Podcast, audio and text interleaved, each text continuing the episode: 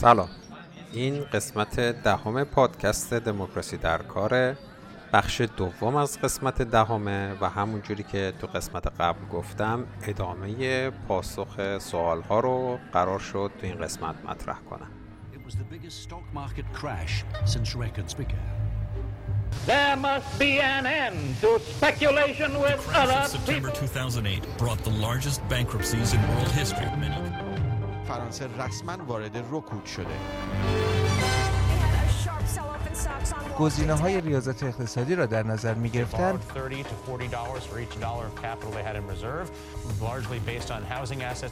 سقوط بازارهای اروپا بود. American people are getting screwed by the big banks. And I am getting madder and madder. It's unbelievable. Then this guy walks into my office and says. همونجور که تو قسمت قبل گفتم، چون تعداد سوالاتی که به دستم رسیده بود زیاد بود، نتونستم اینها رو توی قسمت جا بدم، چون نمیخواستم هر قسمت خیلی طولانی بشه و تعدادی از سوالها رو قرار شد توی این قسمت جواب بدم، تو این بخش دوم از قسمت دهم جواب بدم و همونطور که تو قسمت قبلم گفتم اون سوالایی که هنوز براش جواب خوبی پیدا نکردم هم میمونه برای قسمت‌های ویژه پرسش و پاسخ بعدی یا میمونه برای پخش زنده هایی که تو برنامه‌مون در آینده به طور منظم ترتیب بدیم.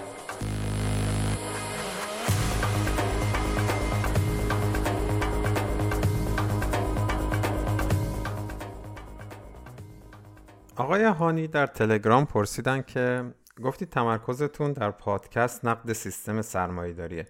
میتونم بپرسم هدفتون چیه و فکر میکنید چه ضرورتی برای مخاطب ایرانی تو این برهه زمانی داره؟ هدف از نقد سیستم سرمایه‌داری نشون دادن مشکلات این سیستمه و گفتن اینه که این سیستم آخر دنیا نیست و سیستم غایی دنیای اقتصادی بشر نیست. این یه فازیه و میشه ازش رد شد. خب این نقد رو مارکس شروع کرد و هدف من هم دقیقا همون هدفیه که مارکس از این نقد داشته.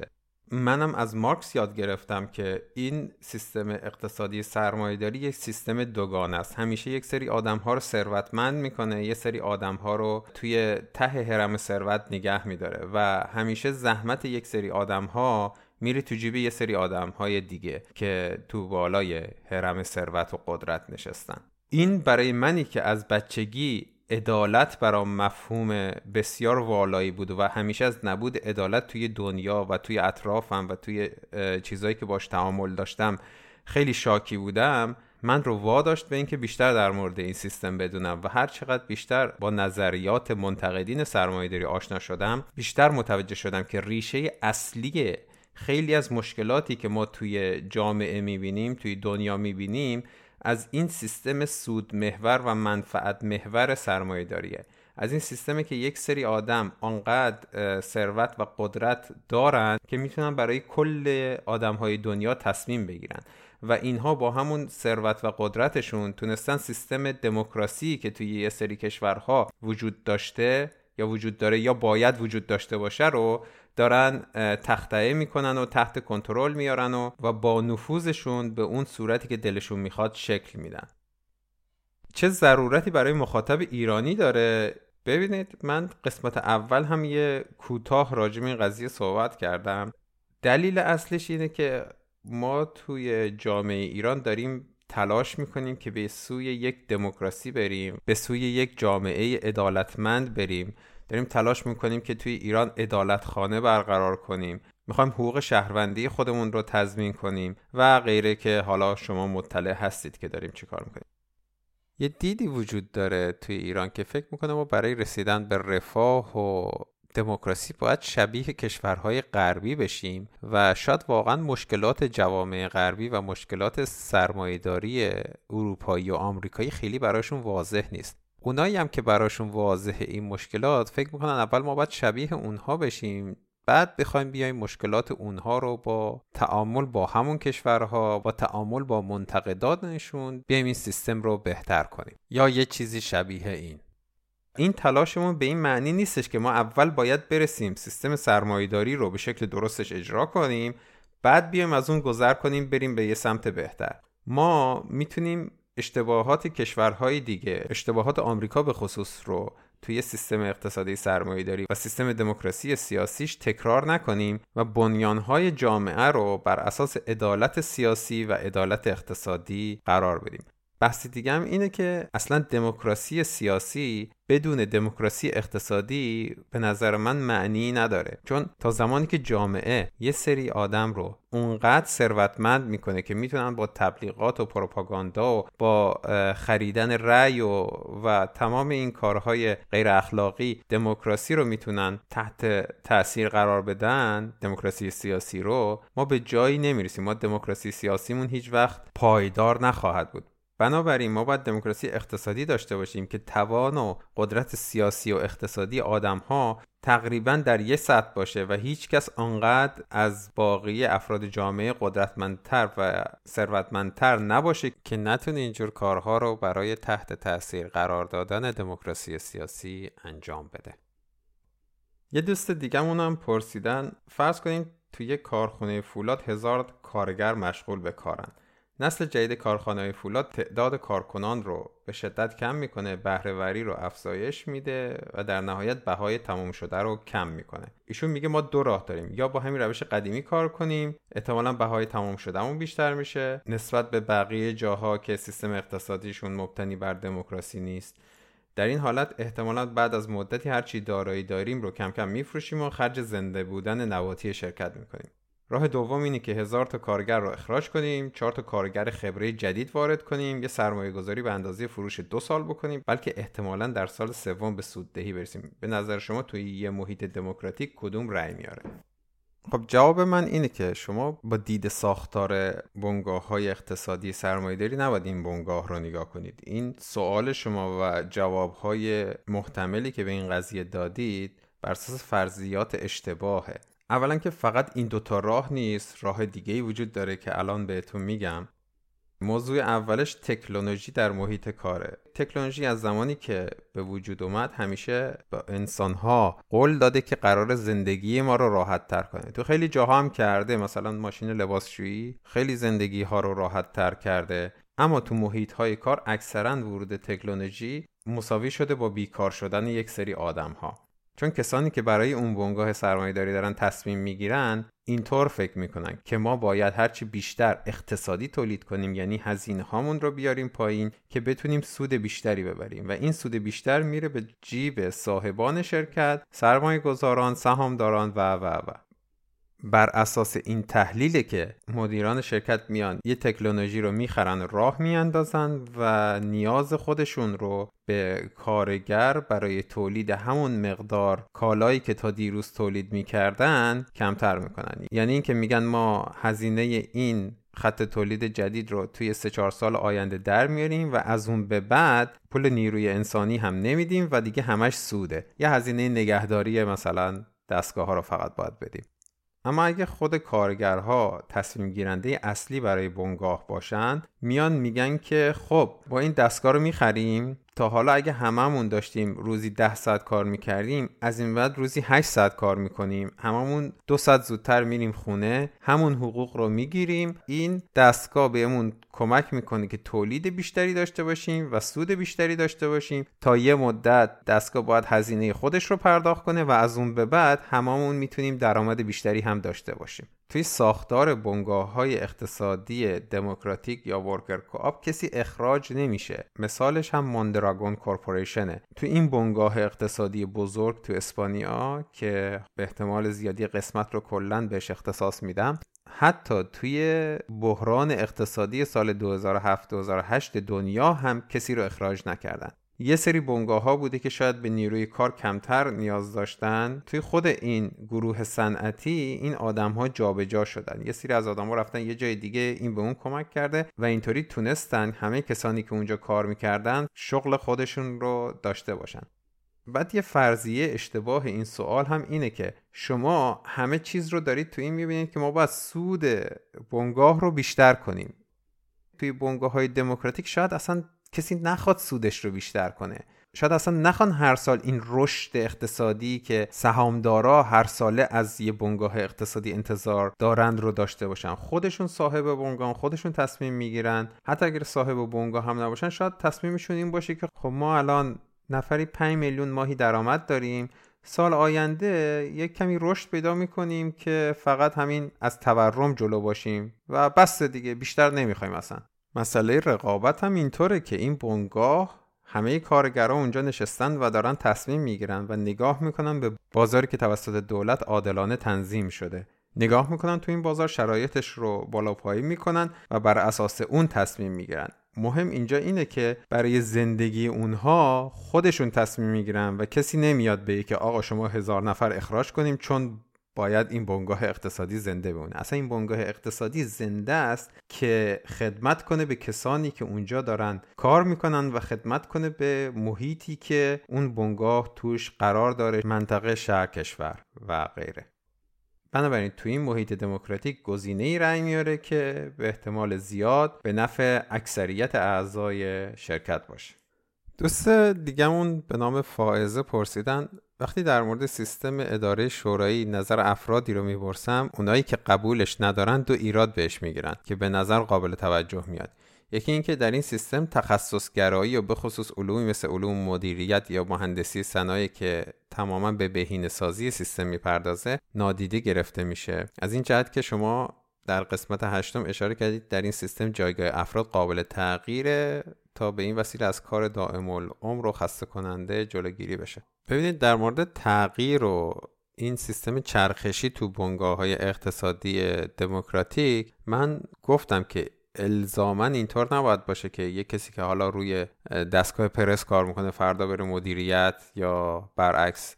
این چیزی که خود کارگران اون بنگاه میتونن تصمیم بگیرن چطور باشه. اگه یه سری کارها هستش که واقعاً انقدر تخصصیه که نمیشه به صورت چرخشی ادارش کرد، میشه کاری کرد که افرادی با اینجور تخصصها در شرکت قسمتی از زمانشون رو در طول روز، در طول هفته بذارن برای مدیریت شرکت و کارهایی که مدیریت شرکت معمولا باید انجام بده. ضمناً توی اینجور بنگاه‌ها قرار دموکراسی باشه دیگه، قرار رأی‌گیری باشه. مدیریت شرکت و هیئت مدیره باید با رأی افرادی که داخل شرکت هستن انتخاب بشن. بنابراین اونا خودشون میدونن که به کی رأی بدن با توجه به تجربهشون و میدونن کی میتونه شرکت رو بهتر اداره کنه. حالا ایشون میتونه تحصیل کرده یه علم مدیریت یا مهندسی صنایع باشه یا از خودشون باشه، یا اینکه افراد شرکت یه هیئت مدیره‌ای رو انتخاب میکنن، ایشون میره یه مدیر عامل رو استخدام میکنه یا اصلا با یک نفر قرارداد میبنده که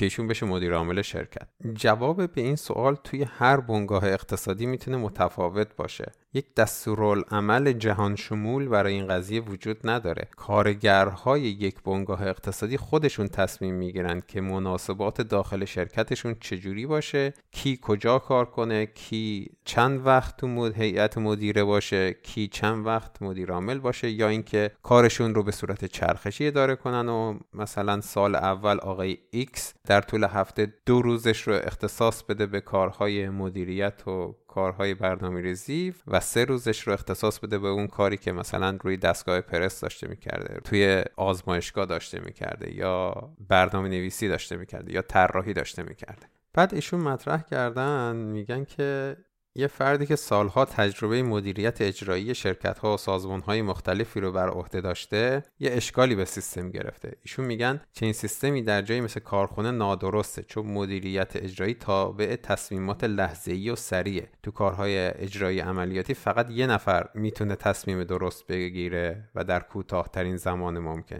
در جایی مثل کارخونه شرکت روزانه نیازی که تصمیمات زیاد گرفته بشه، مثلا از بیرون شرکت با شما تماس میگیرن فلان کار رو میخوان. در چنین مواقعی وقت بسیار ارزشمنده، نمیشه منتظر تشکیل جلسه شورا بمونیم و زمان زیادی رو از دست بدیم. در این شرایط آیا اداره شورایی کاربرد داره؟ بذارید یکم جواب این رو خرد کنم. اولا که میگه یک نفر میتونه تصمیم درست رو در کوتاه‌ترین زمان ممکن بگیره. من با این مخالفم. چرا؟ کی گفته اون یه نفر میتونه تصمیم درست رو در کوتاه‌ترین زمان ممکن بگیره؟ بعد حالا اون تصمیم درست چیه؟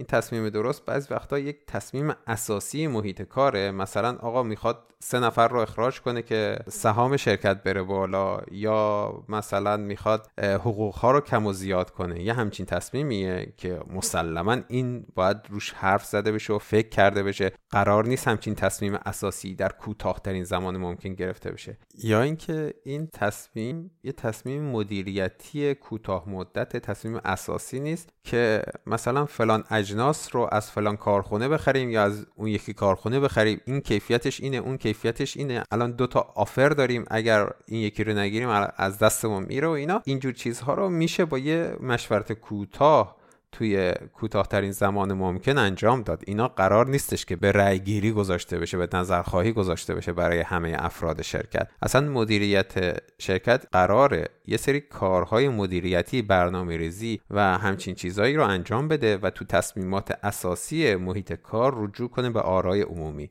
حالا یه سری تصمیمات هم هستن که نیاز تو کوتاه‌ترین زمان انجام بشه و لازم همه افراد شرکت توش شرکت کنن. خب توی قسمت‌های پیشین هم گفتم سال 2018 با تکنولوژی مسئله رو میشه حل کرد. یه اپ رو گوشی شما هست، یه نوتیفیکیشن براتون میاد که آقا فلان تصمیم باید گرفته بشه، ما تا آخر امروز وقت داریم، تا آخر امروز جواباتون رو ارسال کنید یا رأیتون رو ارسال کنید که ما صبح بدونیم باید چه کار کنیم. ببین ما اینجا اومدیم این حرفی که این آقا میزنه نمیشه رو به چالش بکشیم، بگیم واقعا شدنیه. مسئله اینه که ما بخوایم این سیستم رو توی شرکت اجرا کنیم. توی بنگاه هایی که دارن الان به این سیستم کار میکنن تمام اینجور مسائل حل شده است. من اگه وقت داشته باشم باید بشینم یه بنگاهی رو سیر تا پیازش رو و نحوه کار کردنش رو بریزم رو دایره، تحقیق کنم و این رو براتون توی این پادکست ارائه بدم. اگه کسی بتونه توی این مسئله کمک کنه که خوشحالم میشم. ولی کسی که اینجور اشکالات رو مطرح میکنه معمولاً به دلیل اینه که تمام چیزهایی که در طول زندگیش یاد گرفته، طول اون تحصیلات آکادمیکش توی مدیریت یا مهندسی صنایع یاد گرفته، همش در جهت افزایش سود کارخونه بوده و بهره‌وری فقط به این سمت باید بره که در نهایت ما برای صاحبان کارخانه و سهامدارا سود بیشتری رو بذاریم، چون دنیا رقابتیه. اگه این کارا نکنیم سهامدارا میرن سهام یه شرکت دیگه ای رو میخرن، ما ورشکست میشیم. بر اساس همین آموزش‌های سیستم اقتصادی سرمایه‌داری داره این فکرها رو میکنه. ما باید سعی کنیم اون تفکر رو بذاریم کنار و با یه دید دیگه نسبت به بنگاه‌های دموکراتیک کارگری نگاه کنیم که هدفشون توی کار اقتصادی که دارن میکنن افزایش سودشون نیست، بلکه رفاه و سلامت و سعادت و خوشبختی کسانی که دارن کار میکنن و محیطی که اون کارخونه توش داره کار میکنه است. سوال بعدی رو دوستمون سجاد پرسیده، میگه اگه یه نفر بخواد کسب و کارش رو بده به کارگراش و کارگرهای جدید، سازگارش چطور باید باشه؟ مثلا متن قراردادش چطور باید باشه؟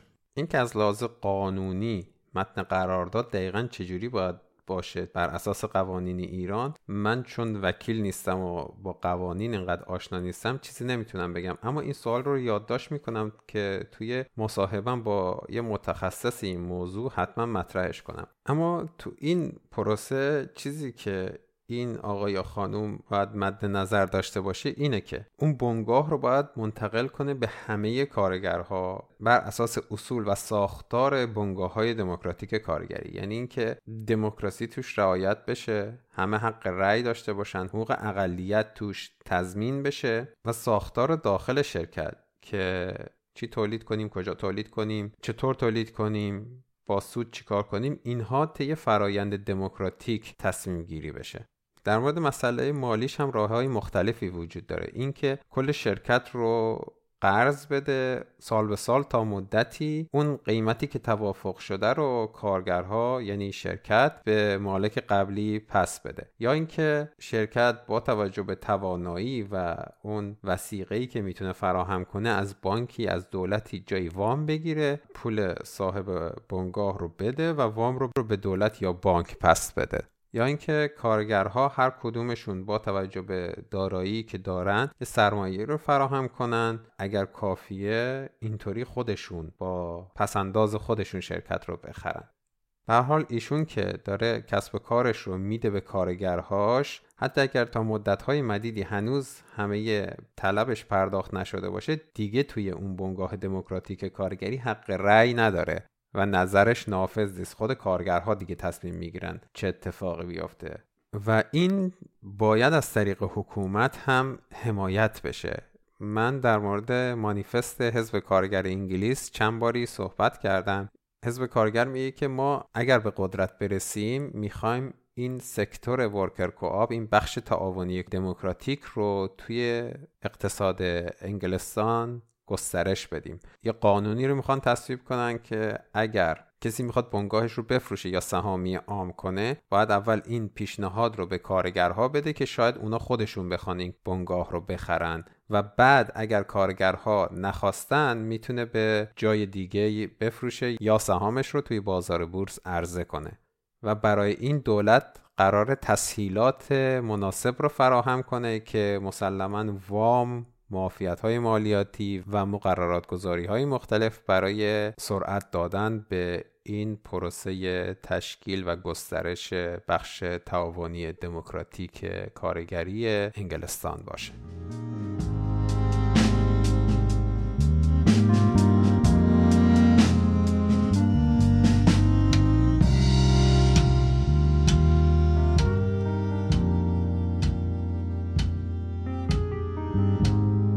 دوست دیگه‌مون به نام مسعود پرسیدن در اینکه اقتصاد سرمایه‌داری منشأ کلی از مشکلات امروزه شکی نیست. حالا چرا ما به جای ریشه‌کنی کامل و تحریزی یه مدل اقتصادی که خیلی کم تجربه شده و احتمال شکستش هم کم نیست، نریم دنبال مدل‌های نسبتاً موفق سوسیال دموکراسی مثل نروژ، سوئد، فنلاند؟ مشکل این مدل اقتصادی چیه؟ به نظر میاد که خوبی‌های سرمایه‌داری و بازار رو داره، در عمل هم ثابت کرده در تقسیم ثروت و کنترل شکاف فقیر و غنی و درآمد متوسط و غیره هم موفق بوده. این سوال یه جوابی از دیدگاه مارکس داره. اون رو یکم بعد میگم. ببینید همین شرایطی که شما الان راجع به سوسیال دموکراسی تو نروژ و سوئد و فنلاند و آلمان و هلند و اینا میبینید، این شرایط تو دهه 50 و 60 و 70 آمریکا وجود داشته. این پایدار نیست و میتونه برگرده به سیستمی که مثل امروز آمریکا غنی‌ها دارن فقیرها رو هر چه بیشتر فقیرتر میکنن که درآمدشون بیشتر بشه.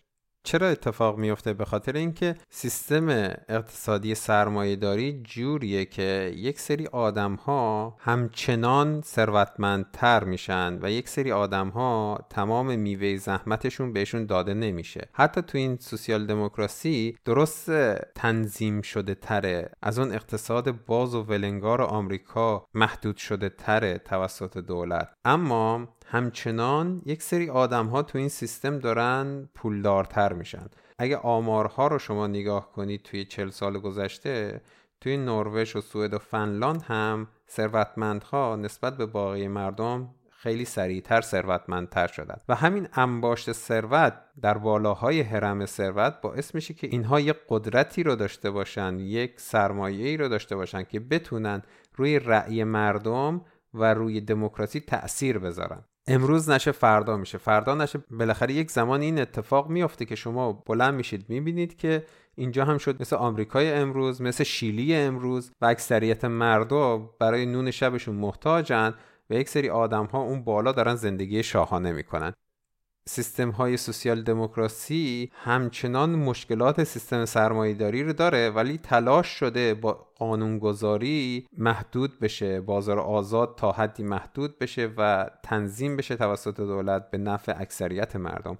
اما زمانی که یک سری آدم ثروت زیادی داشته باشن، قدرت زیادی داشته باشن، با پروپاگاندا و تاثیرگذاری روی نظر سیاستمدارها میتونن این قوانین رو برعکس کنن و دوباره بیافتیم به چاله و چاهی که قبلا توش بودیم. اما اگه از دیدگاه مارکس نگاه کنیم، سوسیال دموکراسی همچنان داره طبقه کارگر رو استثمار میکنه، برای اینکه داره مازادش رو از اون لحظه‌ای که تولید میشه از دستش میگیره و میده به کسانی که بالای سیستم سرمایه‌داری نشستن و اونها حالا با توجه به قوانینی که حکومت داره تصمیم میگیرن یک کمی عادلانه تر از بقیه جاها این مازاد رو تقسیم کنن. بنابراین به اون کارگرها یک کمی بیشتر داده میشه.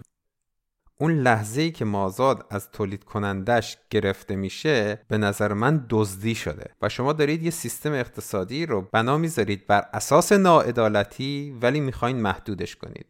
اگر میخوایم به استثمار طبقه کارگر پایان بدیم باید این سیستم رو عوض کنیم و همون جور که گفتم اگر این کار رو نکنیم بالاخره این سیستم ناپایدار برمیگرده به جایی که شما هم دیگه میان میگید این سیستم موفق نیست و شکست خورده. نکته دیگه اینه که سیستم اقتصادی سوسیال دموکراسی هدفش همچنان افزایش سوده و نه سعادت بشر و نه سعادت کسانی که دارن اونجا کار میکنن. راحتیشون، خوشبختیشون دیگه اونقدر مهم نیست و بالا پایین های سیستم اقتصادی سرمایه‌داری اونجا هم وجود داره. این عدم اطمینان، این استرس و این مشکلات بازار آزاد اونجا هم وجود داره. یک کمی محدودتر شده و ما میگیم این برای روح و روان بشر مضره و نمیتونه خوشبختی و راحتی رو برای بشر به وجود بیاره. اگه ما میخوایم از این ناپایداری های سیستم اقتصادی فرار کنیم، اگه میخوایم یه سیستم پایداری داشته باشیم که هممون اطمینان داشته باشیم تا 10 سال دیگه میتونیم راحت و بدون استرس و بدون فشار اقتصادی زندگی کنیم، باید این سیستم رو عوض کنیم به یک سیستمی که پایداره و هدفش سعادت نوع بشره، نه افزایش سود و منفعت برای یه سری افراد خاص. یه دوست دیگه همون پرسیدن این مشکلات سرمایه‌داری انکارناپذیره، ولی آیا راه حلی براش وجود داره؟ این مشکلات ربط به رفتار انسان به طور معمول نداره؟ آیا میل به رقابت کردن و سلطه به صورت تکاملی در انسان شکل نگرفته؟ اگه پادکست ناوکست رو گوش کرده باشید میبینید که انسان از زمانی شروع به پیشرفت کرد که تونست گروه‌های همکاری رو تشکیل بده و این گروه‌ها رو بزرگتر کنه. از زمانی که انسان‌ها به دلیل داشتن داستان‌های مشترک تونستن این گروه‌ها رو بزرگتر و بزرگتر کنن، قادر به انجام کاری بودن که از مجموع کاری که تک تک اون افراد به طور فردی میتونستن انجام بدن بزرگتر بود.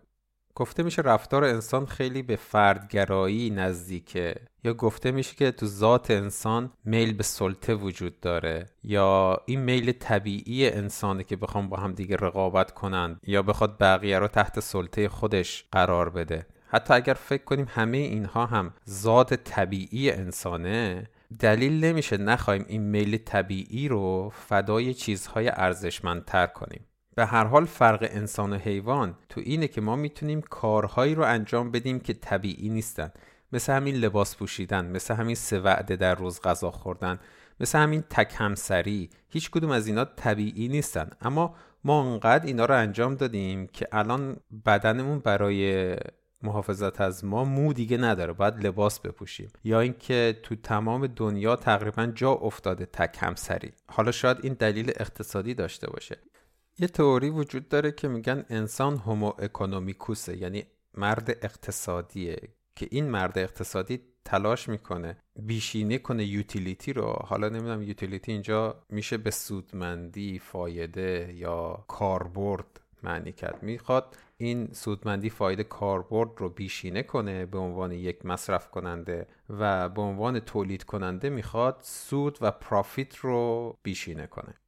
این سوال ایشون هم از همینجا پیش میاد که این تئوری رو مبنا قرار داده و ذات انسان رو به این صورت توضیح داده و فکر میکنه تمام چیزهایی که ما الان تو سیستم اقتصادی سرمایه‌داری میبینیم بر اساس ذات انسانه. در نقد این تئوری و نقد این جور مسائل مقالات و کتاب‌های زیادی نوشته شده. حالا من نمیخوام وارد اون نقدها و مقالات و اینا بشم، اما همونطور که گفتم با فرض این که اینا هم طبیعی باشه، دلیلی نداره که ما نتونیم کاری رو انجام بدیم که برخلاف طبیعتمونه. ما در طول روز و در طول زندگیمون انقدر کارهایی انجام میدیم که برخلاف طبیعته، حالا تئوری نه، برخلاف طبیعتی که ثابت شده و کلا باش خو گرفتیم و جامعه انسانی اینجوری شکل گرفته.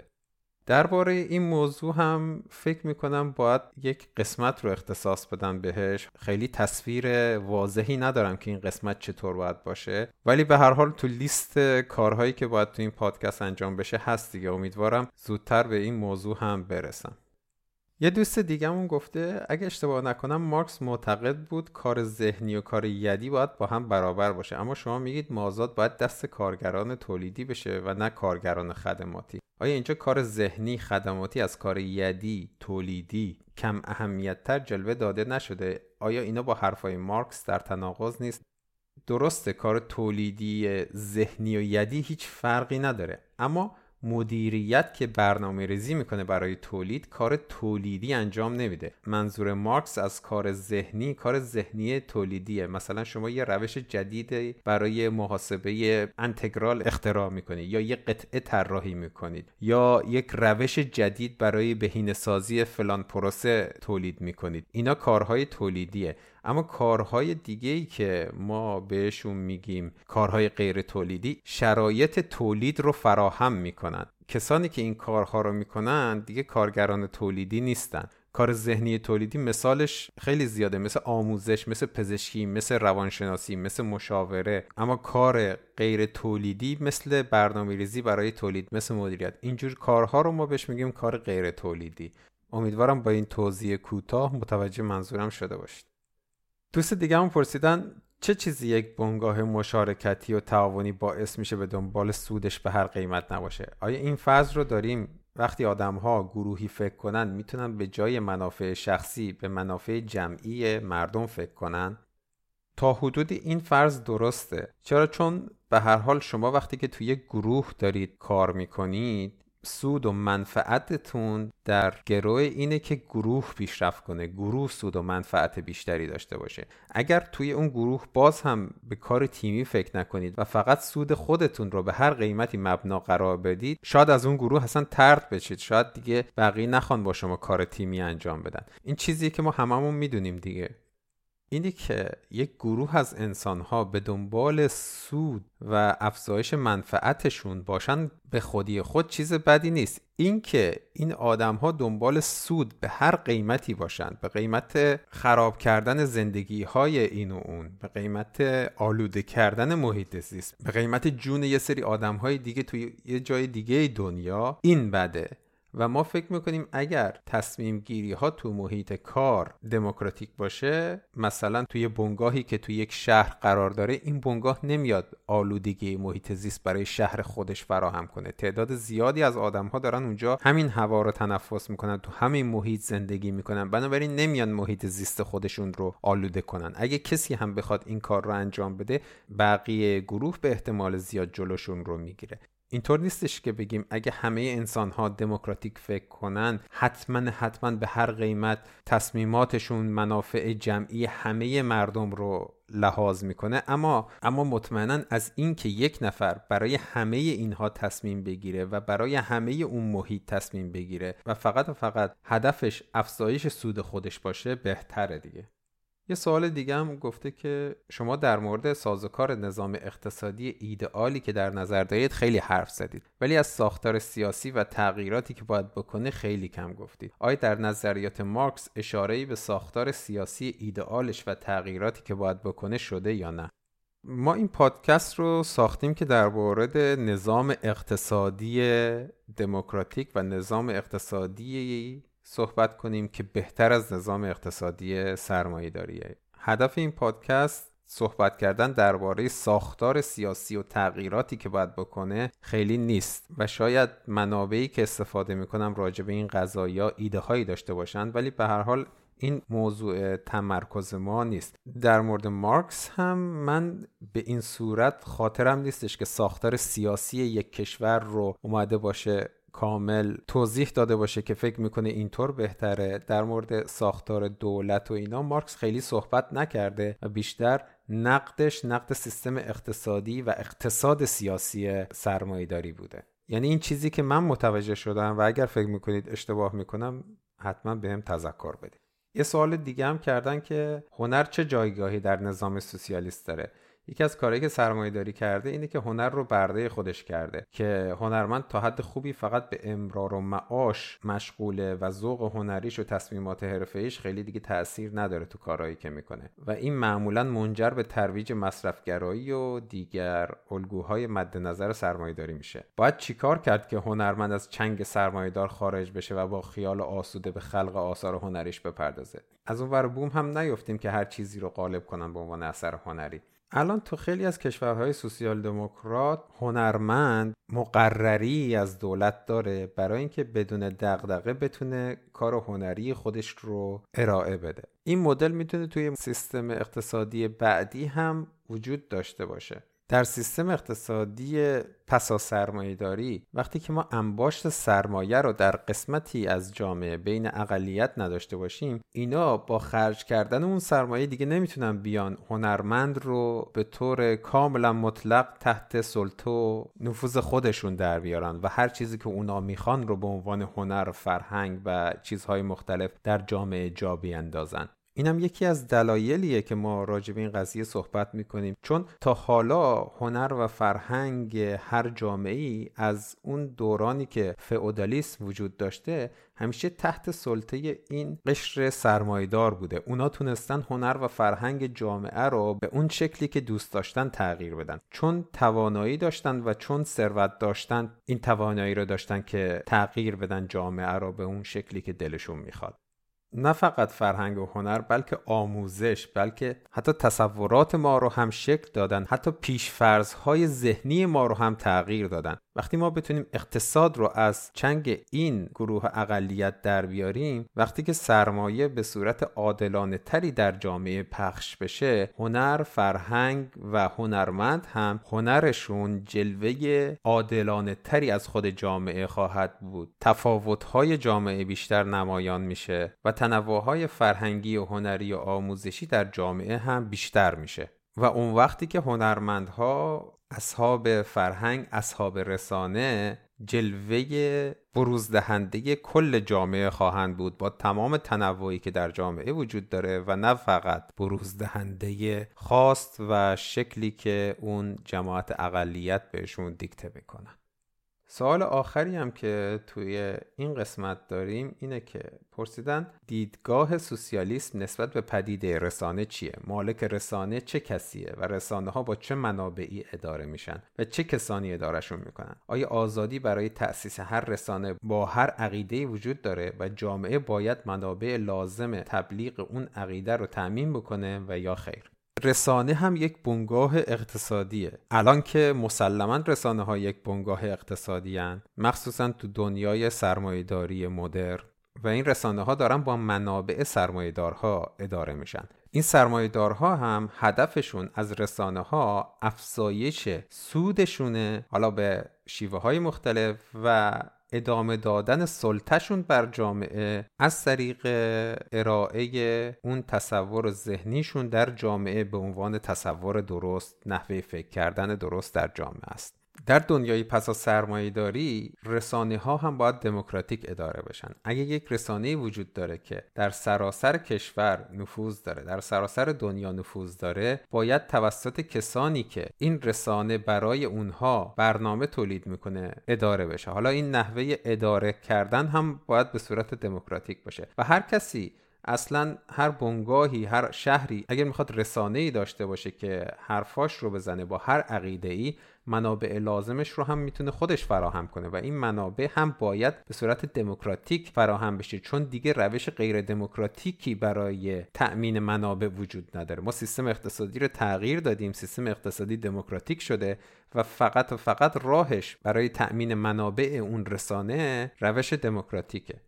مثلا شورای شهری میخواد یه روزنامه داشته باشه، منابع این روزنامه از طریق منابع شهر تامین میشه، برای همه مردم باید کار کنه و همه مردم و نمایندگانشون راجب نحوه کارکرد اون رسانه یا روزنامه باید بتونن نظر خودشون رو بدن و جامعه یا دولت باید این امکان رو فراهم کنه که اگر کسی میخواد رسانه‌ای داشته باشه به هر شکلی این امکان براش فراهم باشه و اگر رسانه رو به صورت یک بنگاه اقتصادی میخواد اداره کنه، مثلا برنامه‌های سرگرمی تولید کنه، برنامه‌های ورزشی تولید کنه، هنر و فرهنگ و اینجور چیزا تولید کنه، باید از قوانین دموکراسی در محیط کار پیروی کنه و دولت هم از این بنگاه اقتصادی که حالا مدلش رسانه هست حمایت کنه، بر اساس اون دستورالعمل‌ها و قوانینی که توی جامعه وجود داره که دموکراسی رو در محیط کار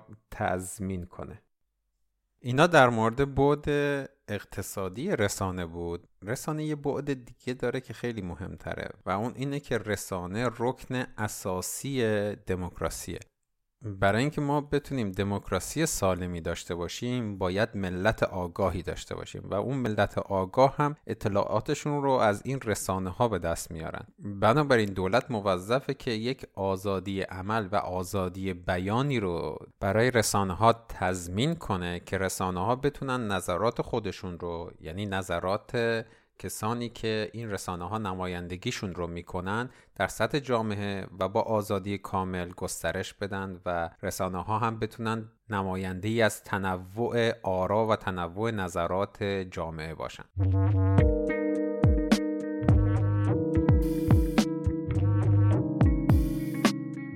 خب این بخش دوم از قسمت دهم پادکست دموکراسی در کار بود که شنیدید و اختصاص داشت به پاسخ به سوالاتی که از شما مخاطبان پادکست دریافت کرده بودم. من سعی کردم پاسخ‌ها رو تا جایی که میشه به صورت خلاصه مطرح کنم و از بس دادن هر سوال دوری کنم، چون هر سوالی که مطرح شد جا داشت خیلی دربارش بحث بشه و من نمیخواستم پادکست رو خیلی طولانی کنم و در عین حال میخواستم به همه سوالاتی که به دستم رسیده یه جواب درخور داده باشم.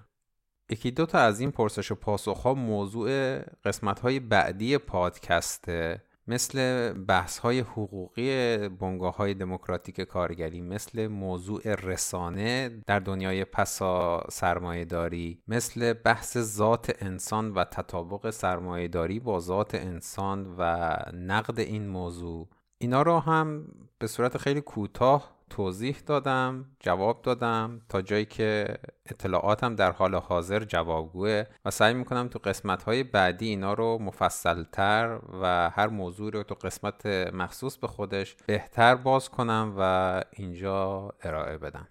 صحبت آخرم هم تو این قسمت یه خبره که میخواستم به اطلاعاتون برسونم.